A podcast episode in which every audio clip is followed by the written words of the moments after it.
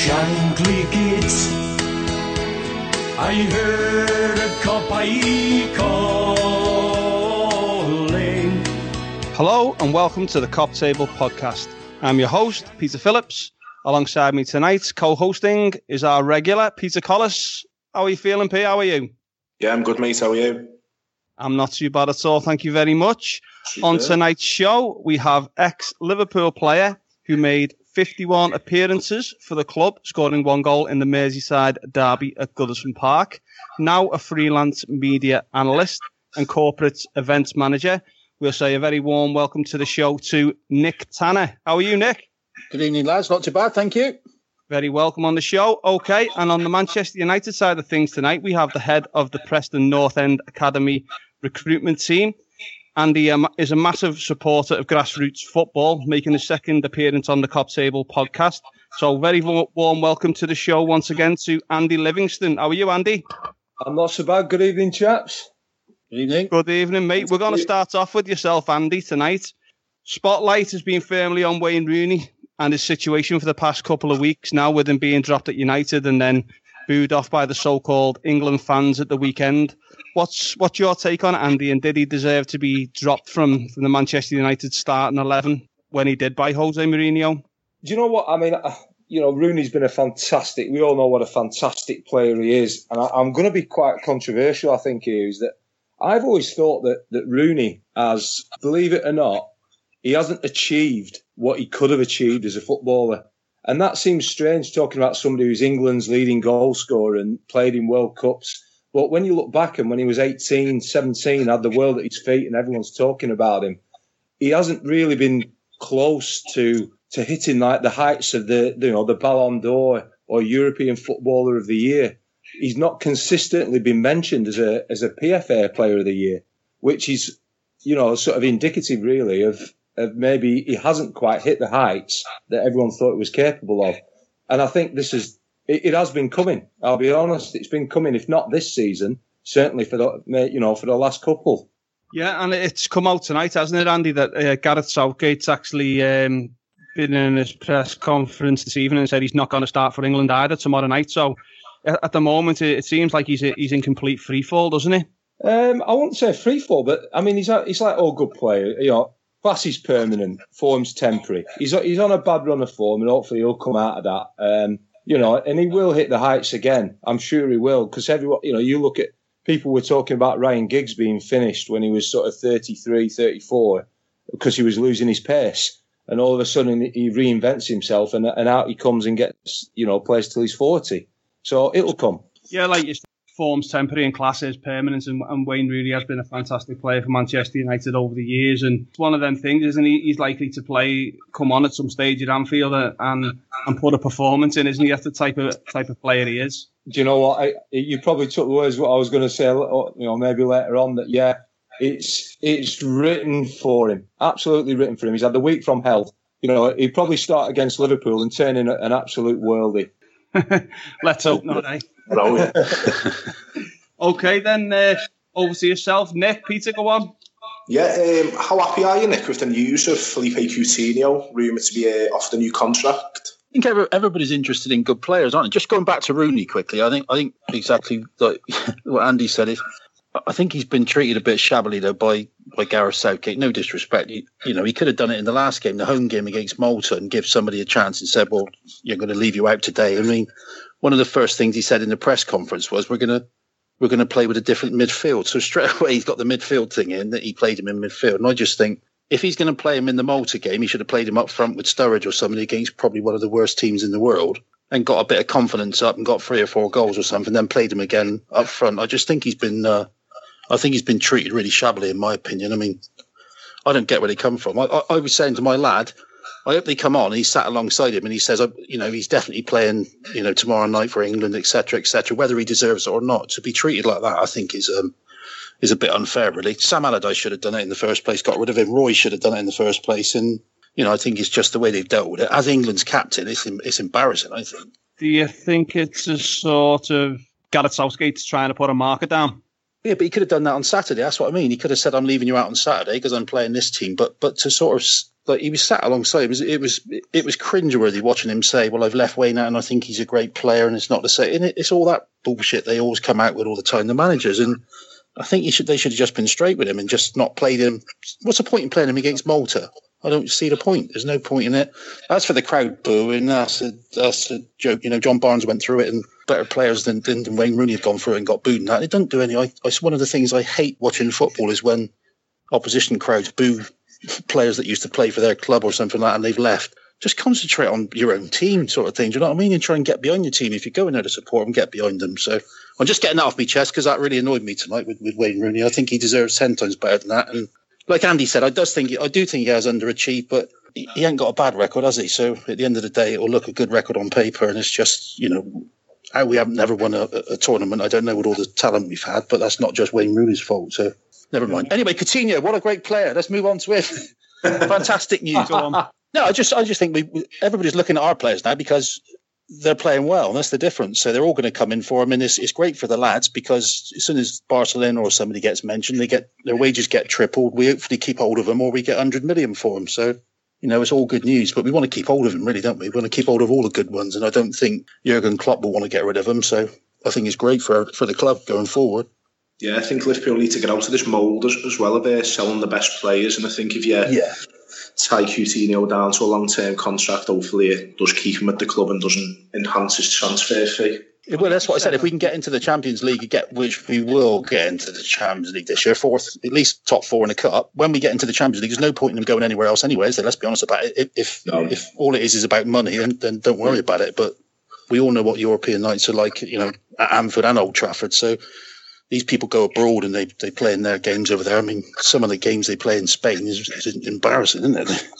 Yeah, it is, this is the best best league to play in for any player, in my opinion. You know, so let's hope we can keep hold of him. Fingers yeah, crossed. I agree. Yeah, and uh, just staying with yourself, Nick, talking about uh, Jurgen Klopp, he brought in quite a few players in, in the summer transfer window. But out of the players who, who he actually signed, who's impressed you the most? Well, as as we said the other day, I think Matip for a free transfer. I mean, I only cost twenty grand, but he's even a better, you know, buy than what I was. So I mean, he's, he's just fitted in alongside of people. Yeah, he didn't. The only thing is, he didn't have to play in the reserves for three years, like most of the players used to have to do in them days to try and get in the first team. So, but no, I think I think Matip has been absolutely outstanding, and so obviously Mane's different world to the rest of the players in the Premiership, and. He, he reminds me a lot of Suarez in some ways, the way he goes about his business, and you know he's a threat to everybody and um, we just want to get back to watching the Premiership, don't we? Really, rather than all this rubbish about international football. I can't work out yeah, myself. I, I, was, I was talking to, to, one of the guys in Wales today, and they said that he went actually out to watch the game with four or five of his mates, and he said he didn't even know what score of the game was. he said they all just sat around there talking between themselves, and yeah. it was oblivious. It was it was like watching paint dry, but that's another story, isn't it? Yeah, but no, I, th- I, think I think you know, and again, I go back to saying about Man United, they're they're a threat to anybody. He's you know he's not stupid, Mourinho. And if, if we didn't have Klopp, I would I've said all along that I'd love to have Mourinho at Liverpool. I got shouted down by a few people as you normally do, but he's a born winner. So whatever happens this season, I'm sure he'll he'll take the league to, as Jamie Carragher said as well. They'll be up around it this year, and I think um, you know for years to come. So him and Klopp getting together in the, in the Premiership um, is going to be a great battle. I can't wait for Monday, nor can anybody else exciting time for both teams and both managers as well are, going to be having a closely scrutinised by the cameras, aren't they? But staying with Jose Mourinho, Andy came in during the summer. Have you been happy with the start he's made to the season, or are you still a bit sceptical and uh, will judge at a later date? Well, when I came on last year, if you remember, we were talking, and I said that I said at the time that United had to react because of City getting Guardiola, and they did react. Um, and it was the expected choice. And, and my fear is it's not where we are this season. It's not even where we are next season. It's where we are in three seasons' time with Mourinho being a three season man. Uh, when you look at his other records, he's got a fabulous record wherever he goes of winning trophies. But it worries me if he then if he then gets bored, as he has done, where does he then leave us? You know, so we'll, we'll wait and see. I think we'll judge Mourinho in his fourth season, shall we say? Yeah, sure, yeah, like you say, it, it's interesting. He's, he signed the um, he signed a three year deal, hasn't he? I think, and like you like you did say on the podcast last season, with him coming into, it would look like him replacing Van Gaal, and um, is he the man to steady the ship? But yeah, it's going to be interesting, and like you say, give it two, three seasons. I think is the best uh, is the best option for Manchester United fans, isn't it? Just to give him time to bed in and. I think the difficulty's been is that after you know we, we can all look back with a you know I was watching as you know I was watching United I was uh, United before Fergie you know and even you know and we're you know United fans are looking back now with sort of you know nostalgic eyes about the swashbuckling style of Man United you know but I saw some turgid games under Fergie. Um, you know and but, but what I have to say is is that there's a lot of players at United who have who have had to try and now adapt to the third different style of football yep. in a very short space of time. And it is going to take time to steady that ship with new players coming in each season as well into a, a differing style each season. So that's that. You know that that's going to take time to work its way through. Excellent stuff, Andy. Okay, Peter, uh, do you want to head over back to Nick? Yeah, um, Nick, with the rumours that Adam Lallana won't be fit for Monday night, um, who would you bring into the Liverpool side to replace him? I don't. I don't really um, look at too much into to who's rumoured to be fit or who's not fit or whatever. We see Klopp seems to be the one who who tells everybody, you know, the day before a game who's fit and all that sort of stuff. And I think we've got so many different options at the moment um, that I don't really know. I couldn't tell you what he's going to pick half the time. When I see these leaked teams come out, you think that can't be the team, and it normally is. And he, he, he tends to rotate a few of them anyway, depending on who the opponents are. But um, so anybody really, I don't think it makes much difference who comes in, as long as it, you know, if he plays Sturridge up front on his own, or does he does he use his normal Firmino, which he usually plays away from home. So whoever he plays will do a good job. So I don't really, I don't know if he's going to be fit or not. It's, a week's a long time, isn't it? They normally drop out of England and then they come back ten times fitter. So yeah, sometimes usually that's the case. I don't know if yeah. Klopp had a little word in the line as he and said like the old days, when it with the yeah. Scotland players, with Kenny didn't used to tell him the day before, and so we got a slight hamstring and different things like that, and didn't bother going. So I, I think you, you know, like I said, there's rumours of teams and stuff. I, I take them with a pinch of salt until you actually see them written down on a piece of paper because it does change day on day, doesn't it? Really, so. Yeah, who would you start between the posts on Monday night? Would you stick with Karius or would you look to bring Mignolet back in? I, I can't see how he's going to leave Car- Karius out straight away and just um, go back to Mignolet. Otherwise, he's he's he's doing you know he's going from one extreme to the other, and he's just trying yeah. them out. That looks as though they're trying them out, and then you know I, I just think there's no way he'll change the keepers round. Um, I, I, in all fairness, I think Mignolet was a bit harshly treated. Really, I think it's a bit too soon to bring him bring a different keeper in when, when he he hasn't done a lot wrong this season technically, and they've been playing well. The team's been playing well, so I was a bit surprised when he changed the keeper last week, but. um we, as we say, we trust in what Klopp's doing. He he tends to get most decisions right. So, but I can't see him changing the keeper. And again, you know, swapping from one to the other, that's not going to do anybody any favours. No, no, yeah. yeah that, that, was one of the actual um, yeah questions I was going to ask you, you yourself, Nick. Okay, Nick. While staying with yourself, tell us a little bit about the Legends show that's going on on the 10th of November, um, the Shankly Hotel in Liverpool. Well, we got uh, uh, going back to goalkeepers. We've got the, the craziest goalkeeper I've, I think many of us have seen on the telly. And I've been around him a few times and seen some of his antics. Is, is we got Bruce Grobbelaar, we got Phil Thompson, the obviously the captain, and then we got Terry McDermott on the show. So going to be a great show. Well, I think you lot are coming along. We're going to actually make a cop table, aren't we, and do a little podcast thing from there. And so everybody yeah, comes along. on there for you as well, yeah. that should be a laugh. And we've got Darren Farley on the stage as well, doing his all his impressions. You know, he does quite a few of them, not not just England, uh, not just Liverpool players, England players. His Michael Owen is, is funny when he kneels down. Is Michael Owen and sort of does his commentary, the most boring commentary in the world, and stuff like that. So, so it's a good little show, and it's more of a show than a, than a just sit down and listen to lads what they've done through their careers and stuff. And we got music, you know, got everything on there. So it's a great night. It's a bit like the podcast, I suppose. It's a bit it's a bit off the cuff when they're on the stage. We don't any nothing scripted, so um, we asked the, the audience if they want to ask any questions as well, and some of them we can't ask for obvious reasons, but um, most of them they're quite happy to, to answer, and uh, so it's a good night out by all. Excellent stuff. Cheers, Nick. Okay, then back over to the to the football side of things. Andy, what do you make of the the summer signings at United that Jose Mourinho made, and out of them, who's impressed you the most? Do, do you know what I think? He's if you when you look, Mourinho recognised what was needed, and he went straight down the spine of the team.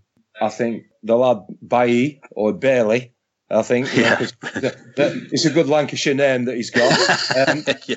yeah. So I, th- I think uh, I think it, it, you know with it, with him and Pogba and Ibra- Ibrahimovic, I think the two that have stood out for me are Bailly and, and Ibrahimovic. I, I think you know Ibrahimovic quite obviously wants to play for Mourinho and wants to play for Manchester United, and and, and I don't think no matter how much he cost, I, I don't think you can underestimate that. You know, I, I look I'm looking across at, at Liverpool and thinking you know, the one there's a player there that really wants to play for Liverpool, and it, believe it or not, and it's showing in his performances, and that's James Milner. Yeah. He, he, wants to play for Liverpool. He's bought into Jurgen Klopp's ideal. He's bought into the club, and you know what what an understated and yet magnificent signing that's been. Totally agree.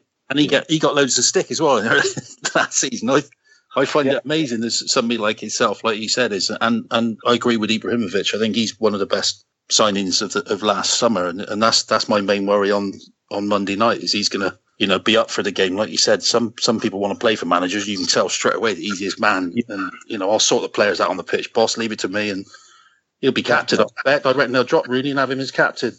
I think that's a possibility, you know. But uh, it's it, you uh, like like Nick knows. If you want to play for a manager, you're going to play. Uh, every professional goes out there to do a good job. There's no two ways about that. But if you really want to play for the club and the manager, you find that little bit extra all the time.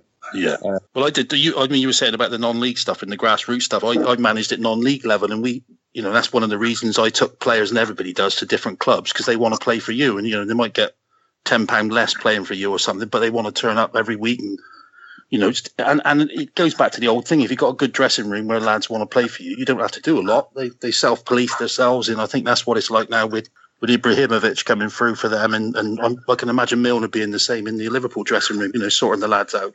I know he's yeah. not captain as such, but uh, I'm sure he's the one who does all that for the for the boss, and, and he loves him, doesn't he? Millie, he calls him bloody yeah. Millie.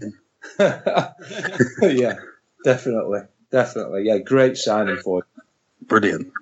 Both free transfers, weren't they? There we are. There's two free transfers. We just all the money in the game, and Milner and Ibrahimovic both free transfers. Doesn't matter what wages they're on, but you know, never cost a penny. I was just about to say that, yeah, to, uh, the two players you're discussing, both free transfers. So, see, right, and the, and the Liverpool fans were moaning because Klopp wasn't spending enough money in the summer. He's made a profit. They moan on that, and look at the team now. And they, I just think, I think it's exciting times for Liverpool, especially because uh, you know we have been in the doldrums for the last twenty odd years in the Premiership, and I think this is a, a good opportunity for us to to do some of this year. And I just hope we can finish it off. You know what I mean? So I'm not getting overconfident, but I just think he's got so many options in different positions as well, and off the bench if he wants to change things around. And you know, even Sturridge is saying now he's, he's added something else to his game. We're in luck. He can run.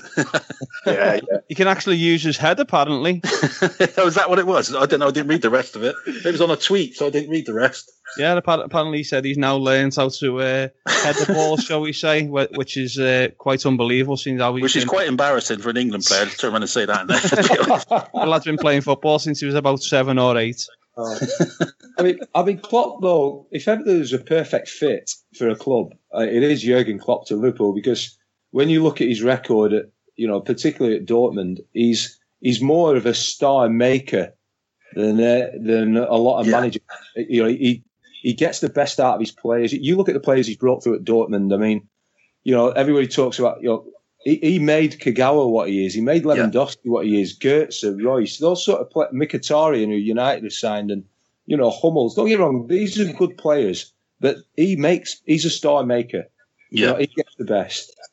He's, I was going to say, I watched the documentary on him again the other day when they were saying about it. Now, this is just a coincidence, but but all the fans were singing "You Never Walk Alone" at Mainz when he left. They were singing "You Never Walk Alone" at Dortmund when he left, and he ended up at Liverpool, where they've always sung "You Never Walk Alone." I thought that was quite surreal, being honest. I thought but yeah. but exactly what we're saying is just he's he's made for the club, and like like you said about getting the best out of players. Look at Adam Lallana. Everybody was giving him grief last year. Now he's turned into the one of the Liverpool's best players, and maybe one of England's best players. And yeah. I said I said a couple of weeks ago, I loved him when he was at Southampton. I used to see him play for Southampton and thought, "Whoa, what a player he is! He can go past people and score goals, and that's why we signed him."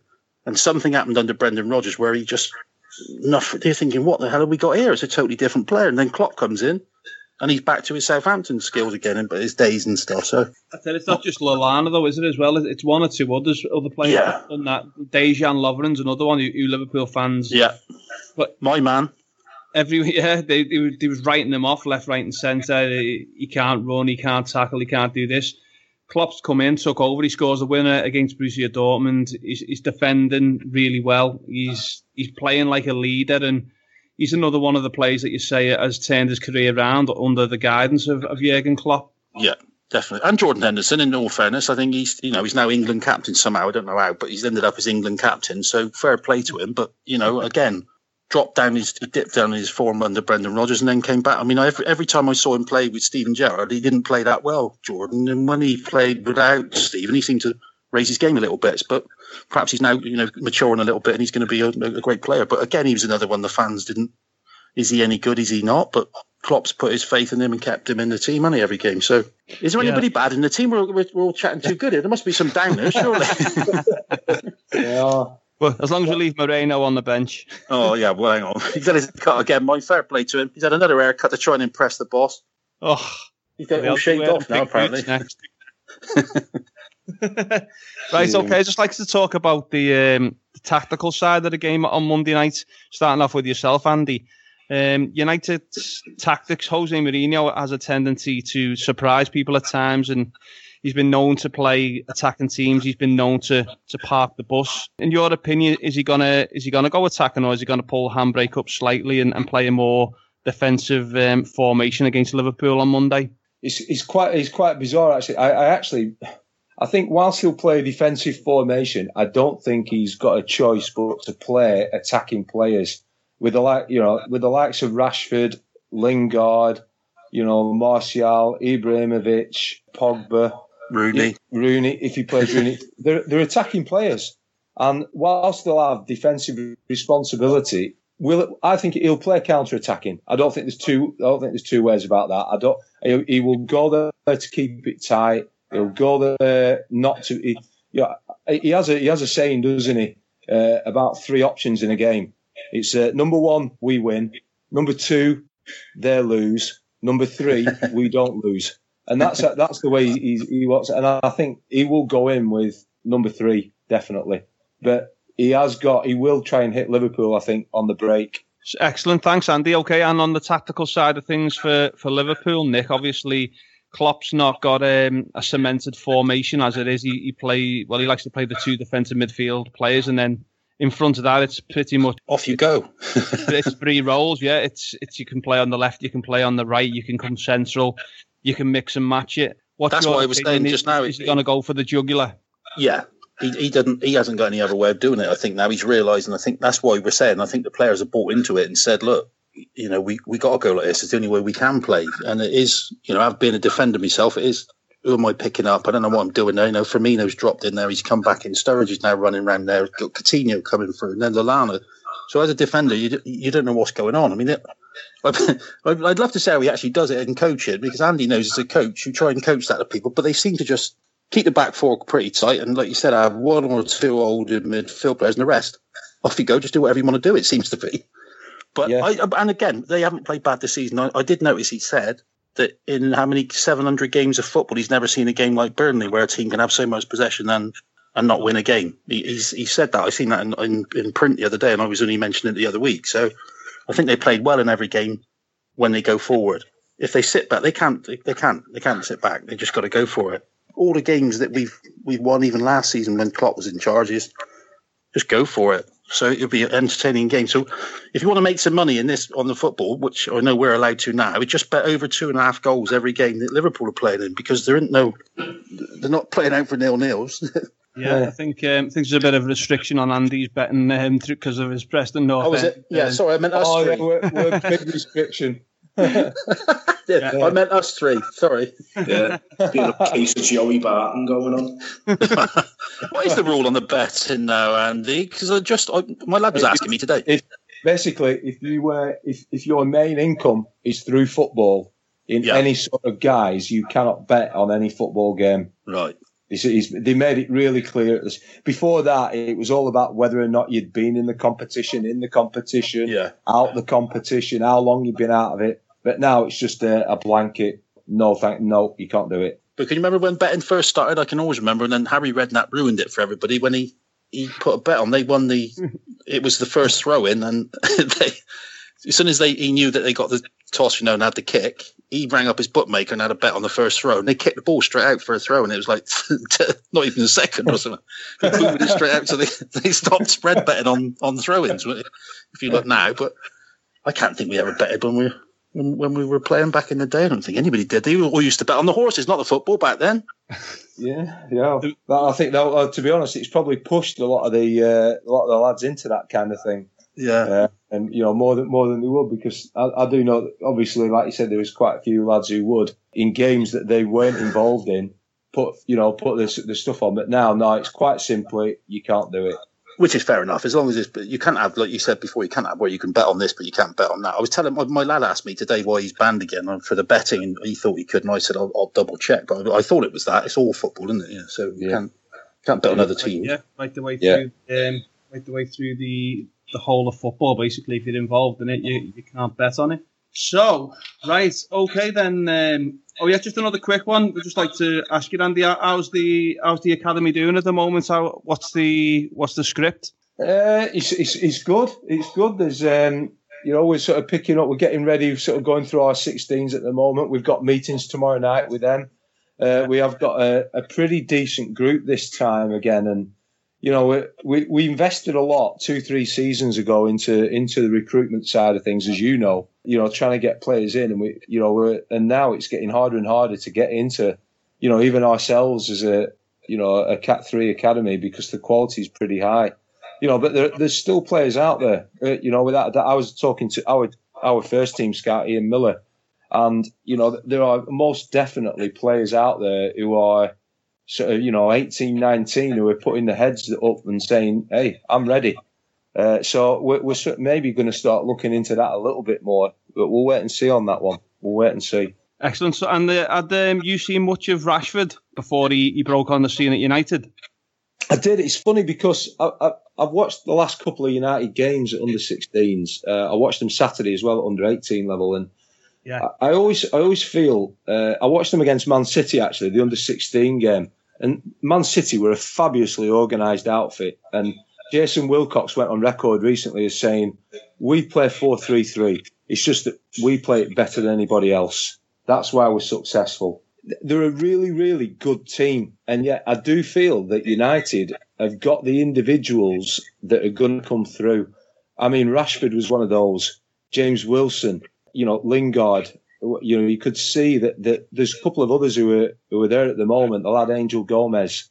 Right, you could you can see that United, in my humble opinion, have got the individuals that stand out. That you think, yes, you're going to be the one that Mm, comes. But the problem you got is you got the manager who, whatever anybody says, and he's sitting there and said about he done he got a great record playing young kids. He don't play that many kids, does he? That's the problem. That and that's that's an issue for all the Premiership managers, isn't it? Because of the the pressures on them to you know from, from Man United's point of view. Is to try and bring these lads through and give them give them an opportunity somewhere on the line. That's the same as I worry about Liverpool. Exactly the same because they're doing so well that these mm. young lads aren't going to get a chance from the, you know the ones who played pre-season and stuff. And I just wish that all the clubs would not be forced to play them, but but there must be a, a different route. Andy, people like yourselves must get so frustrated having all these good lads and not ever getting them into the first team. So Well, it, it's funny. We were we were at a game. We had a game recently with the youth team, and, and one of the coaches at a Cat One club that we played was was saying, you, "You've got no pathway. How do you attract players at Preston North End? You've got absolutely no pathway for them to be professional footballers." Yeah, Um, and he was sat in the fact that they've got an under 21s and under 23s, and that's their pathway, and blah, blah, blah, blah. And we just turned around and said, well, if you looked at our first team squad last year, 10 of those came through our academy. brilliant. Yeah. Now, Brilliant. and, and, and so uh, actually, we have got a pathway, and it's to a first team. Yeah. Uh, and that's, you know, we're fortunate that in Simon Grayson, we've got a wonderful manager who, who will, if you're good enough, it doesn't matter, he plays you Yeah, uh, you know, and he plays you on form. Um, and, and, and it does worry me because, I mean, the under 23s had has had a slating, hasn't it, with the EFL Cup? People have voted with a fee. There's question marks if it's the right thing to do. And I, I, I'm, I'm with you, Nick. I'm not sure that that pathway is there. I'm at the higher, you know, you look recently, two players who at Manchester City turned down scholarships at Manchester City because they couldn't see a pathway. yeah. So, I mean, it's soul destroying. I mean, like I said, I, I, I'm glad that you said that that ten got through at Preston because again, people in the area should think, where am I going? to I mean, looking back, I know it myself, and you know it. But parents with a young, young, you know, lad who's maybe ten years old or something like that, they just look at the name of Man United rather than looking at a club where he's going to get an opportunity and maybe go to Man United after he's he's earned his stripes, so to speak. But Yeah. so many of them at these big clubs, and Chelsea are probably the biggest ones. Who, who how many players did they have on loan last year and that, that, come through their academies and they never ever get to the first team level? Now, I know they're trying to change and I don't actually know what the rule is because I thought it was that they had to bring so many players through, but I was told the other day it wasn't. And and I think the day's got to come where you've got to say you've got to have five or six homegrown players in your Premiership squad, or you're, and that's the only way you'll ever do it because not force them to do it, but force them to try and give it a chance at least. Because I can't see anybody get, getting in the teams Where's Steven, the next Steven Gerrard, going to get a chance at Liverpool, and you know Yeah. the Giggses and, and people like that at, at their clubs. It's, it's just not going to happen. I can't see it ever happening because the Premiership is is so important now. But it's, it's you know the lower clubs. If any parents are ever listening to this, you know, give them a chance at a lower club. At least they can say we, you know, show them proof. We got ten players in our squad last season that came through the academy. That's give players a chance of being a professional footballer and actually playing a game rather than being Yeah, at Man United or Liverpool on fifty grand a week, and never playing a first team game. You think, I don't know, Yeah. something's wrong. Yeah, so there's no better advert there really for Preston North End's academy, is there? Than look, you will get your chance, and it, it's been proven. Well, like Andy says, uh, Simon Yeah. Grayson, the manager, he's even he writes in his program notes every week, doesn't he? Andy, like you say, he puts on the bottom of his, if it, his emails, if you're good enough, you're old Yeah. enough, and Yeah. um, it's a If fantastic. at- That's it. You look at it now. I mean, you know, I'm gonna I'm gonna plug it. You look at it now. We, we've got the goalkeeper Matt Hudson, who's who's training with the England under 18s. Clive Smith, who who actually left Man City, came to us. You know, he, he's pushing for a start, and you know, the, the Alan Browne was picked up by our scouting system. Bailey Wright, you know, Ben Davies. And, you know, you can go on because there's Yep. others in there as well, and it's it's fantastic for us. You know, so and you know, it's something we're very proud of at Preston. But that's what needs to be done. That's what there's not enough people giving them a chance. That's the problem you got. Is and you know how many managers get sacked every five minutes? I mean, I watch you, you, you pick the you know look on the Twitter and you put Twitter on somebody else has been sacked and stuff like that, and you think they may as well have gone down and put the youth team in because all the money they spent in the summer, they've ended up with getting sacked anyway. And you think just just go for it, innit? A manager, you know, you. I know it's all about results, but in the end of the day, you've got to see someone, you know, somewhere, some light at the end of the tunnel where you can say we're actually doing something with this. We're actually going to bring all these players through, and that's why I, I fear, not in a good way, but I fear for Man United because I can't see how they're going to bring a many of them through. I think he was forced to play Rashford, wasn't he? Really, more or less, Yeah, uh, and Lingard. It- Yeah. you know, because they because he were got no and- pace. Yeah, well, they were there and they were established in the team. So you know, it was it was a gimme. We'll wait and see. Like I said, it's where we are. You know, Yeah. it's, it's where we are in Mourinho's third season. Yeah, no, I agree. I agree, and I think, uh, and again with Klopp, I think you know he will give the young lads a chance if need if if needed. That's the good thing. He won't go out and spend money on people that he doesn't think's good enough, and give the young ones a chance. But it's just how many of those are actually going to stay there and be you know displaced the first team players for argument's sake because. Liverpool did play a lot of the lads in pre-season when you know the England lads and that came out, the international lads came back, and I thought they all done really well. And it must be difficult for Klopp because I know he likes all the young lads and stuff. And you know, he was the one who said he doesn't agree with the loan system. Now I think he's saying he does agree with the loan system now. So, you know, he's learning all the time. But I think he's, you know, there's enough young lads. You know, you know yourself. There's just so much, so many young lads around. And why do we keep going abroad and bringing them all in? no, it's true. Why did managers go in, in the, the January transfer window will come and they don't look down to, to Preston to buy somebody, or they don't look down to Bristol Rovers, my old club, to, to give somebody a chance in the Premiership. They go, oh, we- they can't be good enough. We've got to go to Spain and buy somebody from Spain. They are good enough, but they're not given the opportunities. That's the problem. Do you know what it seems to me though with like Premier League football and big clubs that they'd rather a lesser side like a I don't know say, say if you you looked at sides like a Stoke or someone they'd, they'd rather the Stoke sign the, the the players from the lower leagues who are potentially going to be great players and then in two three years time once Stoke have made them into a good player they'd rather pay like 30 40 million for them instead of Get, let them try and teach them, yeah, instead of yeah, giving the experience instead of them basically giving their giving them their apprenticeship and giving them game time bringing them on. They'd rather see someone else do it because the big clubs can afford to pay it. Like look at look at someone like John Stones with Man City. Yeah. John Stones when he was at Barnsley, there was loads of clubs linked to him. I remember Liverpool were looking at him and then all of a sudden Everton sign him. And you know, you know, sides like Man City or United, even Liverpool look at them players and go, Well, if he turns out to be a decent player, we can afford to throw 30, 40 million at the club and Yeah. they, they've made the player for us.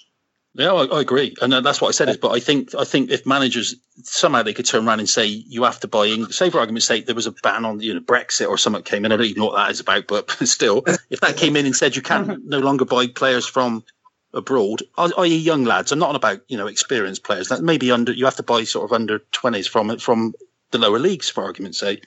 You'd have a ten times better league. You you start bringing them through if you put some on it like that. You can only buy under 21s from the lower leagues, from English clubs. It, it's got to change somewhere because they're never going to get a chance in the Premiership. And believe you me, just because you're born in Bristol or you're born in Preston doesn't mean to say you're not as good as somebody who's born in Manchester or born in Liverpool. It's my biggest thing I've always said to lads is just, you know, you're as good as those players playing for Liverpool when you're that age. It's the coaching you get and it's how much you want it yourself and how much you develop. It's not where you're born but it seems to be so so far away from the Premiership that, that any of the lower league players ever get a chance. You know, so I'm hoping with Vardy and that coming through and Antonio that, that more Premiership clubs will look down to the lower leagues and start feeding the money back into our own divisions because that's what we need to do and back into our own clubs. Yeah, I agree with that because I don't know if Andy, will, Andy has an opinion on this, but say for example, if I ever watch Liverpool under 23s or Liverpool under under 18s you look at the starting lineup and nine out of the 11 players are foreign names from all over Europe. Now, I can't see the point. now, exactly as you said, for, for me, really, when I was younger, I was at Everton's academy, and an academy is for coaching local lads or young English yeah. lads. That's what an academy is about. But now it seems to be, you always see at Liverpool pre-season, you'll see in the Echo, Liverpool signed a 15-year-old from Barcelona, Liverpool signed a 14-year-old from bloody Iran or somewhere. Yeah. You think, what, what, what, what is the point of that? Because to be honest, they're, they're never going to make it. But that's never, what I said. I can't see the point in it. Exactly. But, but they have to do, they have to bring a rule in where they're going to say to the clubs, you have to buy young lads from this country, otherwise it's never going to change. And like you said, I think Rafa was the first one who brought them all in because Stevie Heighway was doing a great job with local lads and Irish lads and Scottish lads, etc. And then Rafa came in and decided to bring in. I mean, I can remember Mike Marsh said to me, one of the training sessions or pre-season, they turned up and they all had headbands on. He looked around and they're all like, you know, the old long hair and headbands. He thought, oh, what, what, recruits have we got here? And it was all Spanish kids. Do you know, it's yeah. funny because did you read the, did you read what Seamus Coleman said recently? He, he basically was, was saying that the young lads are more, the, they're more worried about turning up with the right wash bag than yeah. actually being a footballer. uh, you know, and, and it is, I, I, I do believe I mean, I even see I see it at, at Preston North End level where I think some of these lads, and like you said before, the parents, they'll go to the Manchester Uniteds, the Liverpools, the Evertons, the Man Cities, and they expect them to make their son a footballer. Yeah. There is there's the ones that make it, or the ones that go to any academy in the world and yep. say, "I'm going to be a footballer." You know what I mean? Yeah. Uh, and it, and it is that that it's that that makes the difference. But I was saying, I was on Radio City on Saturday chatting to uh, Snowden and Chris Kirkland, and I said the same: is that we're we've got such a wonderful youth setup in that in this country that we don't use it. It's it's just criminal when you see it. And some of these lads, you know, you you know the Preston lads have played in that standard at probably 18, 19 years old. That that, that makes them a ten times yeah. better player because they played in men's football. And the under 23s is difficult for people to play in. And difficult for people to shine in, but it's also difficult for managers because you, you're never going to know, are you? In our day, you used to play five or six reserve games before, you know, before it'd even be looked at for the first team. Now, because mm. you can have five or six players on the bench, you end up with, you know, players that don't play for months on end. And then the, then the first team expects them to turn up and, and, and play and be match fit and, and stuff like that. And you could go and watch an academy game and all, we could all pick out five or six players, but I bet you in 20 years' time, they're not the ones who actually make it because there are so many of the same sort of player played in Liverpool and Man United academies. It's, it's wrong in a way. I mean, you know, we, have hit the nail on the head. All of us have said the same is let's get the players, get go down into the lower leagues and bring some of the lads through and give them a chance. Mm. Liverpool wouldn't have signed Vardy, would they? Let's be honest about it. you know, Man United wouldn't have signed Vardy. You know, no. Because they, they don't need to take a chance. They go abroad and buy somebody, but they, they should be taking a chance. I mean, I don't, don't know why they don't. Exactly. It's like I, I was reading about Joe and Liverpool signed Sadio Mane, and do you reckon scouts from all over Europe were watching Mane when he played for was it Salzburg he played for before yeah, Southampton? Red Bull Salzburg, P, yeah. Yeah. And do you reckon basically Brendan Rodgers was told to go and send scouts to look at him? and do you, reckon, do you reckon basically Brendan Rodgers turned down the opportunity and I'm sure that Southampton paid about eight million for him and they reckon quite a few scouts all over Europe were going for eight million. He's a he's a steal. Give it, give him a go, give him a try. You, you look at modern day football now. Eight million's nothing, is it? When you no. look at transfer fees that are getting paid, you, you, you take a loss of eight million. You look at some of Liverpool's transfers. Transfers we've had in the last five years. Christ Almighty, eight million's nothing. And do you reckon? He was saving his money for Balotelli, wasn't he? That's what he was doing. yeah, that, that's what he yeah. But do you reckon? Do you reckon that basically Liverpool, well, Rodgers was told and his, scout, his scouting team was told, take a look at him, take a gamble on him, eight million. He broke the he broke uh, the goal scoring record in that league that season. No, the only side that took a gamble on him was Southampton. And you look now, what was it, three seasons later, and Liverpool paid 35 million for him. And that's the yes. point what I was saying before, where the big clubs, they've got it into their head now, or they think that let, let the lesser sides buy these players, the Southamptons, because Southampton have got a great record of buying players on the cheap and rinsing Liverpool lately, haven't they? Yeah. So Liverpool now should just, they should cut out the middleman, whoever Southampton are going for. Andy, do, do, you get? Do you find? I mean, this is a thing I've always said. I've done scouting myself, and I, have never seen when every time I've done scouting in the lower leagues, Liverpool scouts or Man United scouts or anybody like at, at the games. Do they ever send anybody to the lower lower leagues now? I, I don't know whether you know it's no, just me um, just going to them, but I just think where are these I, scouts? I, are they just going abroad, getting on their aeroplanes and flying abroad and going in? There's well, I know that I know to, I know that there's there is one one club who have a head of South American recruitment. um, yeah, and you know, but what the biggest uh, what was it? Answer, I think they will do, Nick, but I think the, they concentrate the biggest amount of scouts in what they call the pre-academy phase, yeah. from kids five to eight. I mean, you can. I mean, people tell you. I I went to a tournament in the summer, and one Premier League club dropped off their scouts on a coach for, yeah. for a tournament where the oldest team were under 11s. That's wrong, isn't it?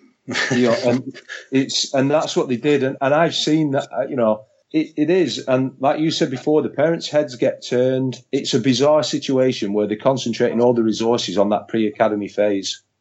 But I don't. But then they don't produce anybody. It, would be different if they turned around and said, "We're we're doing that because in the last ten years we've produced ten players from those tournaments." But I mean, you know, it would be nice to see whichever club it was. Has any of them ever gone on and done anything? This is the this is the problem. You, you've hit the nail on the head, haven't you? They sent ten scouts. Why can't they send two for a start? So they must have more staff than they got. They got players.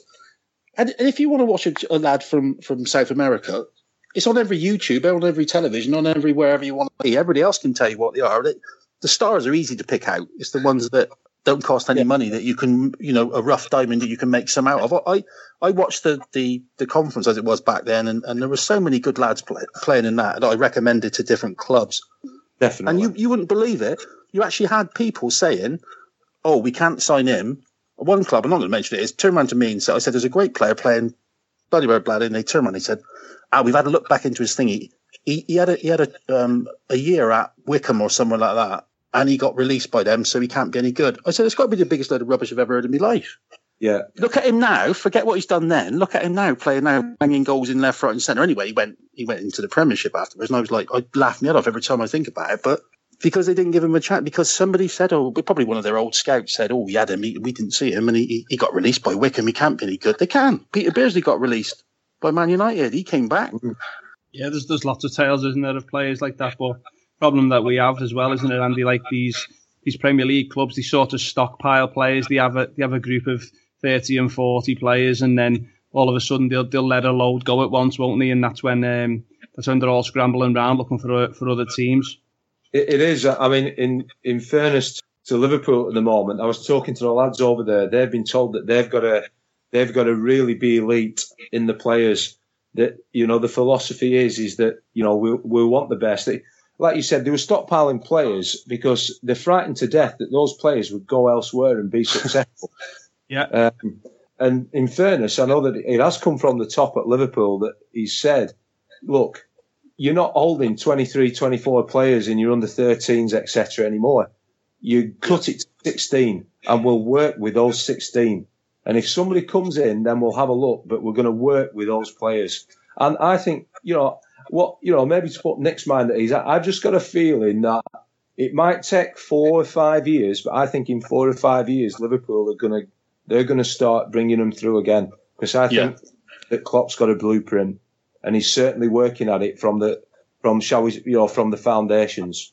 I hope so, because like I said, I think that, that every every club should should do it. That's what I'm saying. Though, I think, you know, Yeah. that's the issue I got. It's the same as what you just said. Is they're they're they're keeping players so they can't go and play somewhere else. Well, that's got to be the most ridiculous thing you've ever heard of. Yeah, it, why, why didn't he sell them to him and have the buy buyback clause? At least they're going to get football, and the lad's got a chance to prove himself, and he comes back to you if he's any good. I mean, that's what you know. Jordan Ibe, look at Jordan Ibe for argument's sake. I thought he was going to replace Raheem Sterling. I thought he was that good yeah, at, at the time. He was a young lad who was really good. He was and, and he was live and he was quick and that. I watched him in a couple of games I did for radio, and, and I've never seen a bloke, well, a young lad, sort of physically develop so much where he looks like he's been in the gym and he just lost all his pace and everything. I thought it's a completely different player, and he's and he's one of the lads who've nothing to do with Liverpool, nothing to do with anybody else. And like you said about Wayne Rooney earlier on, I hope he just doesn't keep going down and down and down because he's got so much ability, but he needs to. It's down to him now to buck his ideas. out. He was on the fringe of the England squad, or he's in the England squad, and he's got and he's gone to that. And you think, you know, don't don't let the opportunity go, go by. You've had a chance at Liverpool, now you've gone to Bournemouth, and I can just see him slipping down even further. Do you think it's it's the case though, Nick? What we touched on the other night now, where footballers, young footballers at Premier League clubs like prima donnas, they're pampered, and they think Yeah. you've made it. Where yourself, when you were younger, Andy said it. They're more worried about their toilet bags, their boots they got on, the girlfriend, the phone, this and that, and uh, the, the car and stuff. I tried to get a lad to go to Bristol Rovers about three years ago from from Liverpool reserves, and he was on fifteen thousand pounds. Well, Bristol Rovers manager turned around and just said, "But he hadn't even played a game." I said, oh, "I don't know." Just, I'm passing the information on. I was asked to go and get a, a forward. He was fifteen thousand pounds, never played a game. Oh my God. no, That's the problem you got. And you know, and like like Andy said earlier on, they're more worried about their their image than what they are about rolling their sleeves up and getting on with it. And it comes too easy for them, doesn't it? Right, okay then, lads. What we're going to do now is head over to our quiz part of the show. Oh, Five no. question shootout, as questioned by our friend Michael Yar from the Game of Thrones. So, first question is going to go to Nick because Liverpool are the home side, so that's how we do, do with the quiz, isn't it? I'm going to ask all the questions because I've sent Peter them, and he says my camera's a load of rubbish, and so It wasn't that polite what I said. It wasn't rubbish. exactly. First question to yourself, Nick, is against which team did Divock Origi score his first goal for Liverpool? Was it Aston Villa, Southampton, or Everton? It was definitely Southampton. That's the correct answer. One to I you. got one You're going to right. keep the That's it. I'm, here, I'm retiring. That's enough. I didn't get one the other night. You're parking the bus at 1 0. okay. First question for Andy. Who scored the most Premier League goals for Manchester United last season from Anthony Martial, Marcus Rashford, or Juan Mata? Uh, Juan Mata. I was because he was right up there, full stop with the goal scoring. Premier League goals, Andy. It was actually Anthony Martial. Oh, Yeah, he got 11, Mata 6, and Rashford 5. Okay. yeah. Second question. Don't worry. I won't- I won't get any more, Andy. Don't worry. I won't get any more. Second question for yourself, Nick. How many appearances did Kevin Stewart make for Liverpool in the 2015 season? Was it seven, nine, or 11? now, do you count appearances as starts? Because this is what a little argument there. Is that Appear- appearances is in whether he's come on as a substitute and starts. right? So, what'd you say? What, or just quite a lot. So, how many did you say? Either seven, nine, or 11. Eleven. It's another good answer. That's uh, Oh, 2 0. Okay. And the second question. You did send me the questions as well, mine, by email by mistake, didn't you? no, you never. Oh, no, no. Okay. Which player made the most substitute appearances last year for Manchester United from Ander Herrera, Memphis Depay, or Marwan Fellaini? oh. I'm gonna go with Memphis because I'm. He came off the bench a lot towards the end of the season. Correct answer, Andy. Yep, 13. Herrera 10, Fellaini 6. 2 1. Okay, third question for yourself, Nick. Who has scored the most Premier League goals this season for Liverpool from Roberto Firmino, James Milner, or Sadio Mane? Ooh, that's Could they all be tied? No. It's a definite answer. Is it not a draw? So I'm going to go for With the uh, one with more than the others. Definitely want to try and get your phone out of your hand and have a look on. Um, No, no cheating. no, I'm not cheating. I, could, I wouldn't undo on that. Uh, it's got to be Firmino. It's actually James Milner. Oh, I knew you were going to say that. Penalties got- don't count as goals anyway. He's got four. Yeah. Firmino Four? three. Yeah, and Firmino three and Mane three. So he's our top goal scorer. oh no. Right. Fourth. So that's uh, that's two one, isn't it, P? Yeah. Two one still, yeah. Two one. And they can level it. Nick can uh, Andy can level it with his third question now. Okay, against which team did Marcus Rashford score his first Premier League goal? Was it Manchester City, Liverpool, or Arsenal? Uh, Man City. It last year when he came on, wasn't it? It was the game before that, Andy. Arsenal, his debut, wasn't it? At all. I think I can see the goal against City as well. I thought that's the one. yeah, excellent stuff. Okay, We'll obviously edit this quiz out, won't we? oh, we had to last year. yeah, we had to do it all over again. okay, fourth question for yourself, Nick. Still 2 1. Which international team does Sadio Mane represent? I thought you were going to give me three answers then. No, no, no. Straight off the bat, this oh, one. Oh, come on. Sadio Mane plays for. Oh, I know it as well. I can see him now running down the wing in, in his green and with red shorts, is it? With his green and red shorts, is it? one. Has he got- I'm not sure what colour the kit is. Come on.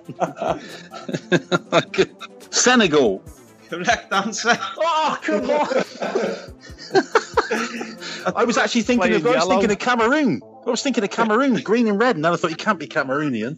No, that, that's Ma- that's Matip, isn't it? Yeah, I think they play in Senegal. Senegal playing yellow, don't they, P? Uh, I don't have a clue, mate. I'm not clued up on my uh, African international football. And he, hey, you didn't even give I me three surprised. choices, like that wasn't bad. So that's 3 1. Andy's fourth question now. I can't lose now, by the way, like Liverpool, like you said. Yeah. Yeah, it could be a, oh, it could be a tiebreaker though. The nightmare that I have every single week on this quiz. Okay, fourth question for you, Andy, is which international team does United youngster Timothy Fosu Mensah represent? Goodness me. Uh, Good luck. Yeah. uh, well, uh, I think that's a bit of a harsh question. You're asking about first team players, and you've gone in.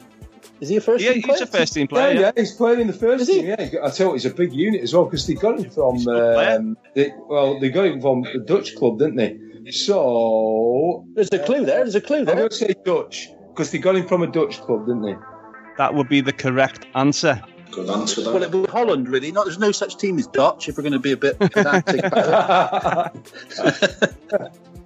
Right, okay, so scores on the doors, P going into the third final question each. 3 2 to Nick. Oh, 3 no. 2 to Nick. Okay. Transfer question list for both of you. Oh, no. okay. From Oh, which club did Liverpool sign your favourite left back, Nick? Albert Moreno. Oh no. Atletico Madrid. The wrong answer. It's actually Sevilla. Edit that out. It's Sevilla. Sevilla. So Andy's got the chance here to come back with a three. Andy, don't do it. We've missed Coronation Street and everything. Right. Andy, here's your chance. Drum roll, please. yeah. Go on. From which club did Manchester United sign Chris Smalling? Oh, that's easy. Oh, yeah. Fulham. That's the correct answer. It is. Three- ah, I mean, it's a different question, isn't it? Lower league club, look, lower league club. We're on about that. Yeah. Exactly. Came through non-league. He was released. Was it Southend? He was released from. Yeah. I think Yeah. it was, yeah, I think it was. Right, okay, then you have put me in a predicament once again, my guests, with a with a having to go to a tiebreaker question. Good job, I've got uh, got one lined up here.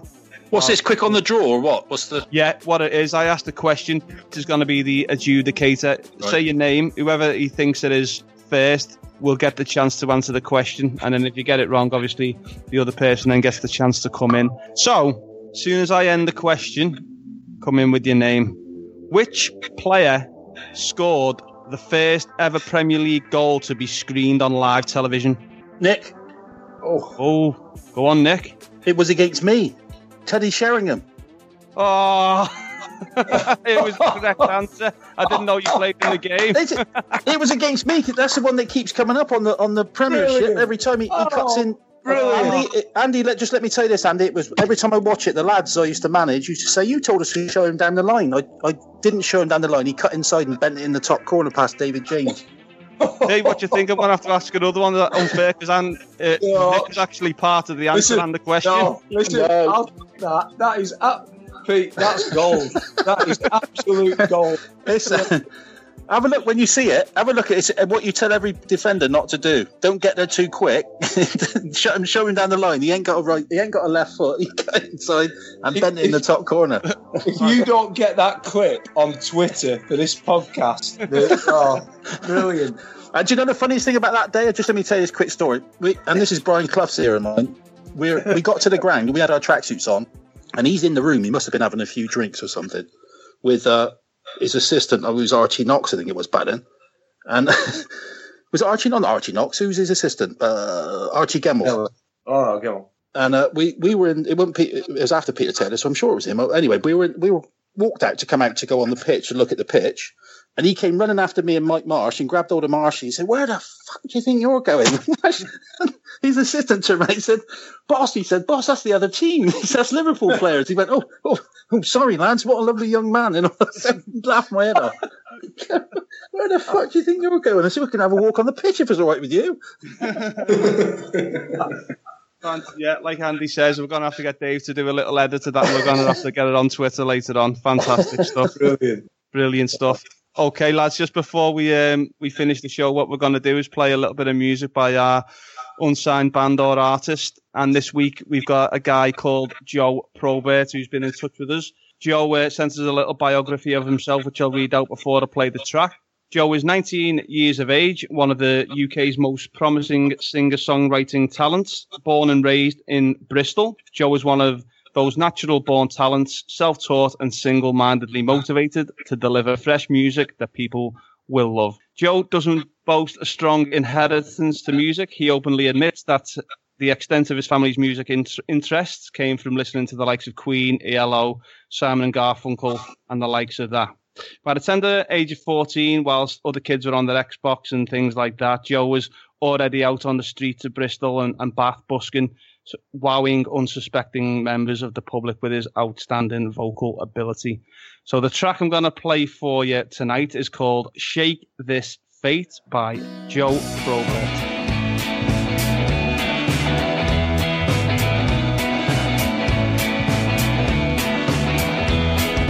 We don't see eye to eye, but I love you to the bone, and you are like my second home.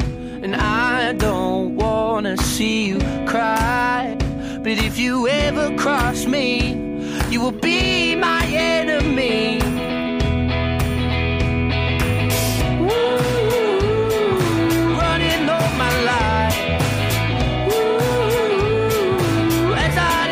Try, I'm not trying to change your mind.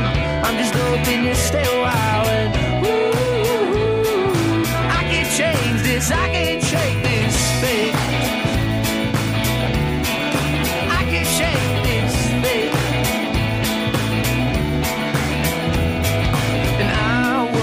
sick of being down. It's only now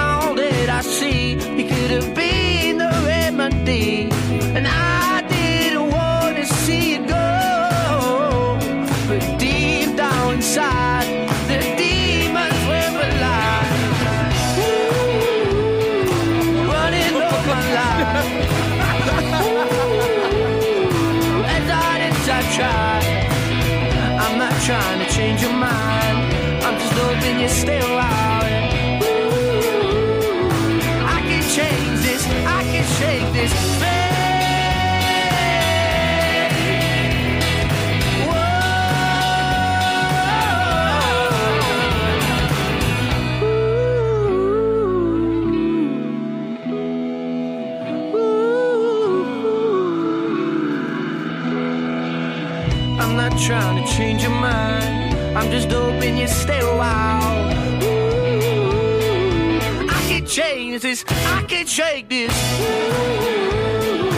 running all my life.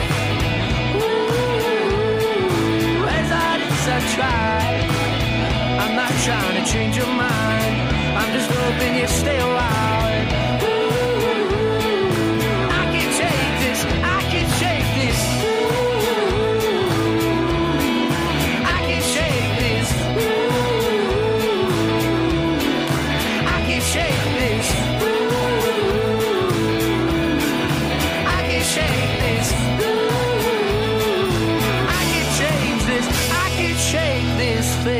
Pulling back in. Oh, or that be sick? Pulling back in.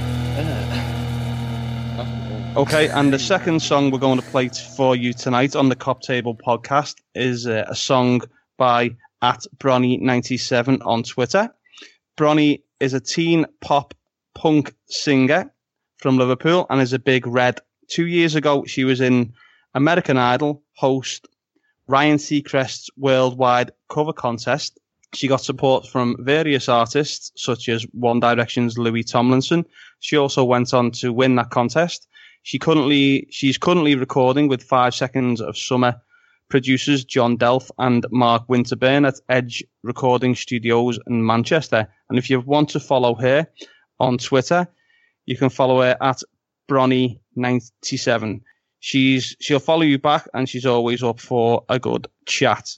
So the song I'm going to play for you tonight is called High School Sucks by Ronnie 97.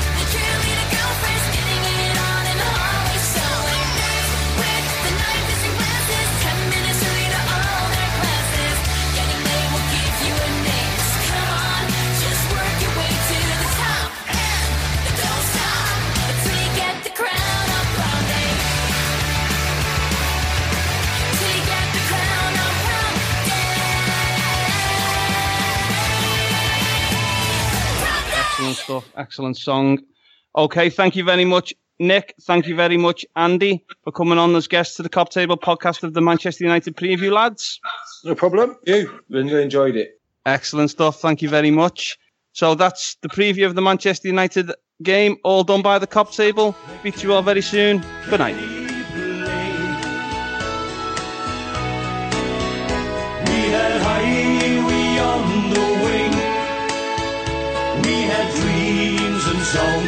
Sing of the glory round